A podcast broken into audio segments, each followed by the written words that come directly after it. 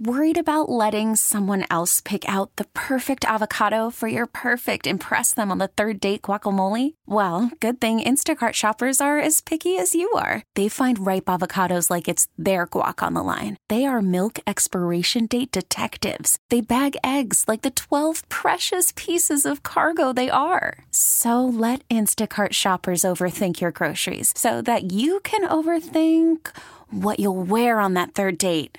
Download the Instacart app to get free delivery on your first three orders while supplies last. Minimum $10 per order, additional term supply. Now, with the MLB app, you can get baseball your way. Pick your favorite team, your favorite players, and get customized highlights, stories, and breaking news right on your home feed. Follow the action with Game Day, where 3D replays add another dimension. Plus, notifications can keep you connected to every pitch, every hit, every game. The MLB app. Baseball, your way. Download it now for free from the App Store or Google Play. Blackout and other restrictions apply. Major League Baseball trademarks used with permission.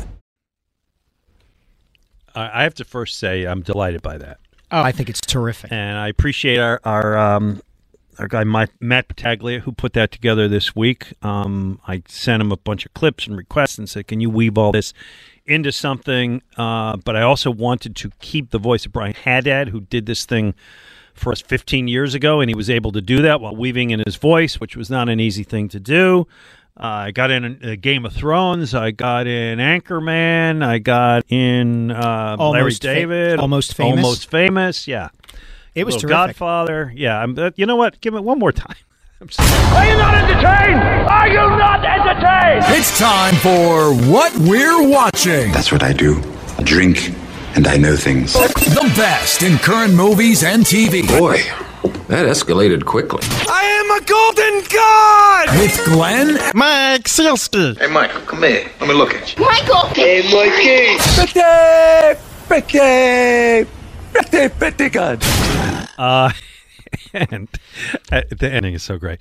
And I just want people to know that what we're watching, which has always been Saturday at this time, is now going to be Saturday and or Sunday at this time because you watch a lot of good TV. Jody watches a lot of good TV. I do. We go to movies, and so I want you and Jody to both kind of have the opportunity to do it, and it gives me a little more flexibility if I have something or don't in a particular week.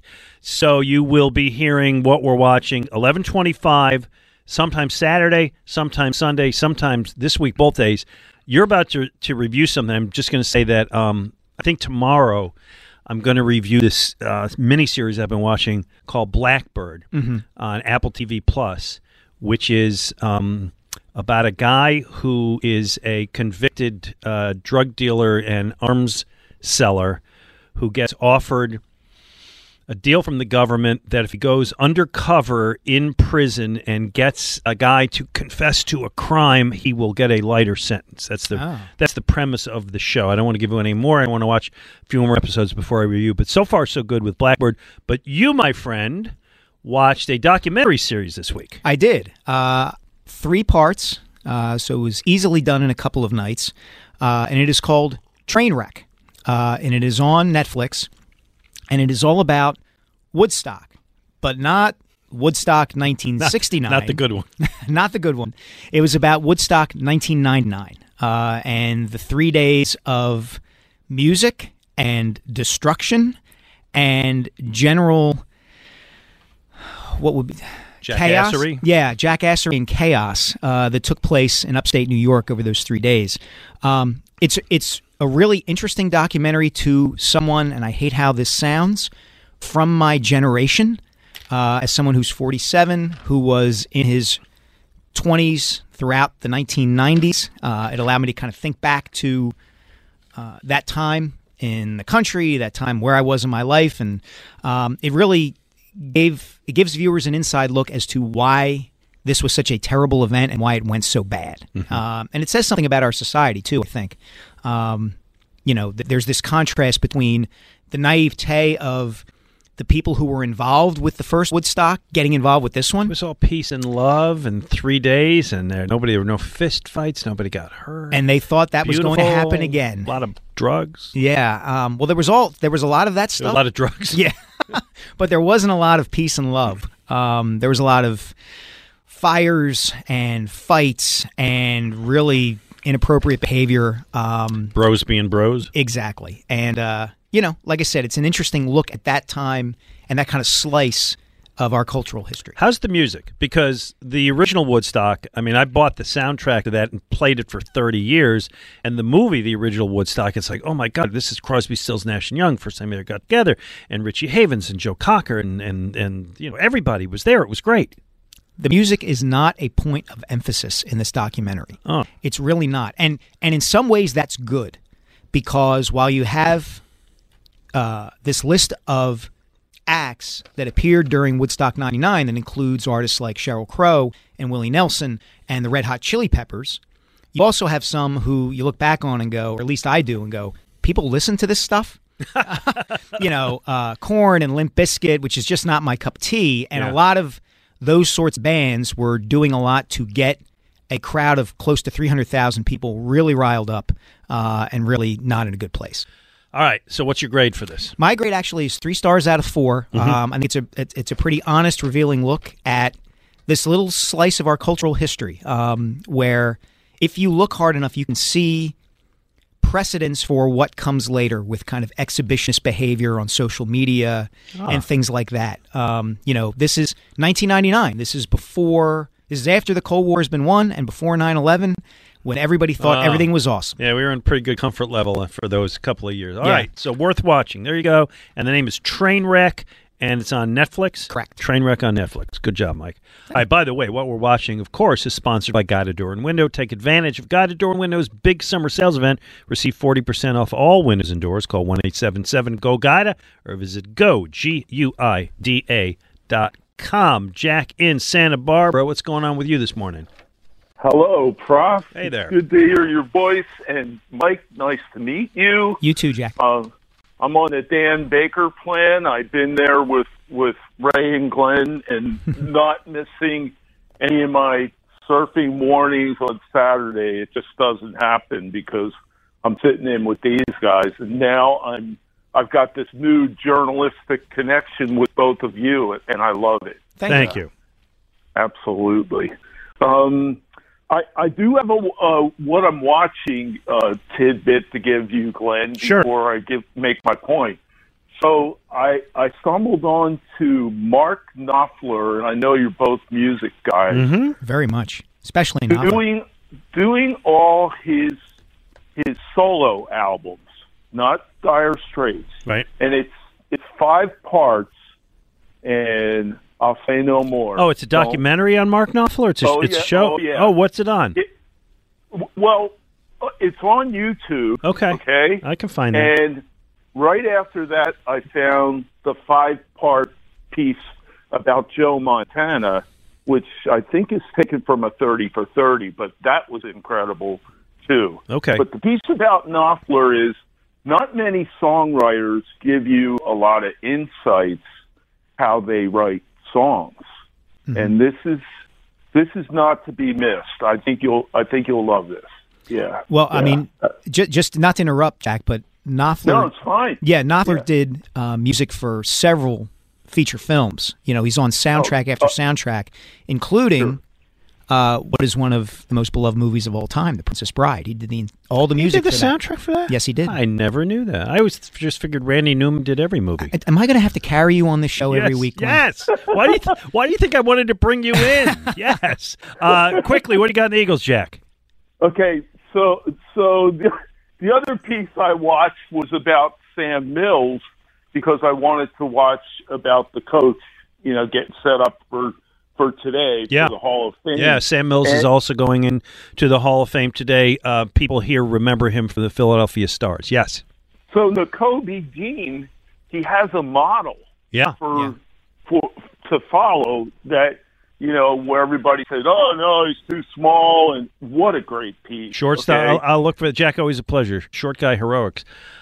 Sam Mills was maybe five nine. Yeah. I mean, I think they listed him at five eleven, which was extremely generous. Yes, very, very much so. I've not stood next to Nakobe Dean. I'm told he's a legitimate five ten and a half. yeah. Um, I- It's it's an interesting comparison, and if Nakobe Dean has anything like the career Sam Mills had, he'll Yeah. be he and the Eagles will be in good shape. will be great.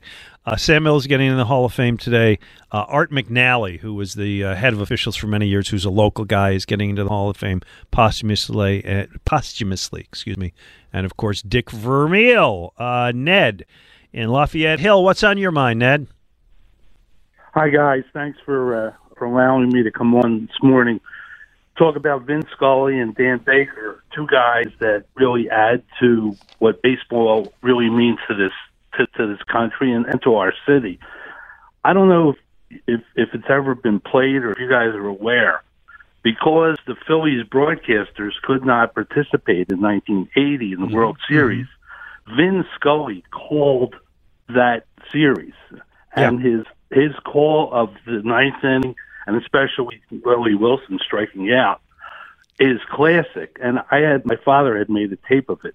For some reason, he thought to tape it while everybody was watching the game, and I don't have the the cassette anymore, and I've been searching for it because it, it's exactly what he he gives the time, and you know, he says that it's you know he he did he did a He sets the moment for history, which was one of the things Mm-hmm. that was kind of a hallmark of his brilliance. He knew when it was a big moment, as the one you're describing, as I talked earlier about the Koufax no hit or whatever, he knew to kind of place it so that people hearing it 10 years later, 20 years later would, would kind of get the sense of, of the moment. Right, and and as I recall, he he says you know, whatever it was a fastball, you know, got him swinging, and the Philadelphia Phillies are champions of the world, which at that time to me was to hear somebody say that was right. was magical. Well, no, no one had ever And- said that before. Uh, what do you got quickly on Dan Baker? he's he's a classic. He makes going to the ball games um, part of like a, a Philadelphia ritual, and um, he's again what makes the Phillies part of the fabric of the city, whether they're good or bad. Dan Baker's there, and he's going to welcome you into the ballpark, and you're going to recognize that voice. So, um, two voices that um, that that play a huge role, along with with our other guys that that were you know Harry and Whitey and Yeah, everybody ver- else. very nicely said. Mike, let me ask you this. So we, we talked about um, Zinkoff Mhm. a, a little bit ago. Um, by the way, Debbie Godonis, um, Big Daddy, Big Daddy's widow, texted me a little bit ago, and it was a picture from their wedding of Big Daddy and her and Zinkoff. Wow. who announced them going down the aisle. Oh man, Now, as husband, it'd be great, husband and wife. I can't do Zinkoff, and that was that was a that was not it. But in this town, we we had Zinkoff, um, got Dan Baker, um, Lou Nolan, Mhm. right? Um, John McAdams at the Palestra. John McAdams at the Palestra. Um, why am I forgetting the, why am forgetting the guy who does the Sixers now, who's terrific? Oh, Matt Cord. Matt Cord. Um, and we know these guys, right? Yes. And we know their names. We, we and we know who they are, and we listen for them. Yes. I've worked in other cities, and I don't I don't get that in other cities. I worked in Detroit. I grew up in Buffalo. Went to a lot of games in Boston. I don't know that in other cities, stadium and arena announcers are the celebrities. Are the the celebrities not the word that I want to use? Are the fabric of the sport that they are here? I think you're speaking to something that is really intrinsic and unique about Philadelphia. You could almost say the same thing about uh, local newscasters, that people treasure the relationships they perceive to have with people like Jim Gardner or Lisa Thomas Laurie, people who have been who have done the job for a long time. Uh, and I think the public address announcers and the voices that you're talking about fall into that category. There's no sense of this is artifice. This is something that we feel we need to do in the moment to try to enhance your experience. Your experience is going to be enhanced just by being here. You are part of the community. You are a Phillies fan, a Flyers fan, an Eagles fan, a Sixers fan, a fan of Big Five. And we are here to make you comfortable and familiar and excited. And we have these people who do this and do it well. So this is part of the fabric of being a Philadelphia sports fan. Yeah, I mean, I've I've said this before in terms of our broadcasters, Yes. right? In terms of the Merrills and the and the Franskis and LAs and the Harrys before them and you know the Jim Jacksons and the people like that that we don't always have great teams but we've always had Hall of Fame broadcasters and I think everybody knows that but the guys who are the PA announcers are in this town huge first time I moved here first time I went to a Flyers game okay I moved here in 86 uh, in the in the and I went to a Flyers game that winter because I moved here in November and I went to my first Flyers game and I see before the game this guy's walking across the ice and people going, ooh. I'm thinking, like, why are they booing that poor guy? Yeah. They're not booing, they're saying no. Lou. I, I they're knew. Cheering, they're cheering the PA announcer, they're recognizing him. And that was 35 years ago. I He's still doing it. I, growing up a fan of the Phillies and the Flyers in particular, I knew Dan Baker and Lou Nolan before I ever met them. Mm-hmm. Right. From watching games on television, from going to the Spectrum and Veterans Stadium, because their voices were so much a part of the experience of following and watching those teams. And by the way, Lou, like Dan, terrific guy. Oh, incredible. Terrific guy. Incredible. Both of them are absolutely terrific, terrific people. Back in the day, Lou's son and my son were about the same age, and they played hockey against each other a number of times and Lou and I would sit together in the seats in the stands, and then like by the end of the first period, we decide like you know what maybe we, we won't sit together. It's like too much hitting going yeah. on at that ice. 215-592-9494. Coming up at noon, we're going to talk about uh, the greatness of Dick Vermeil getting into the Hall of Fame. We want to talk to you today with Mike Sielski. I'm Glen Macnow on 94 WIP. We get it. Attention spans just aren't what they used to be heads in social media and eyes on Netflix. But what do people do with their ears? Well, for one, they're listening to audio. Americans spend 4.4 hours with audio every day. Oh, and you want the proof? Well, you just sat through this ad that's now approaching 30 seconds. What could you say to a potential customer in 30 seconds? Let Audacy put together a media plan tailor made for your unique marketing needs. Advertise with Audacy. Visit ads.audacy.com.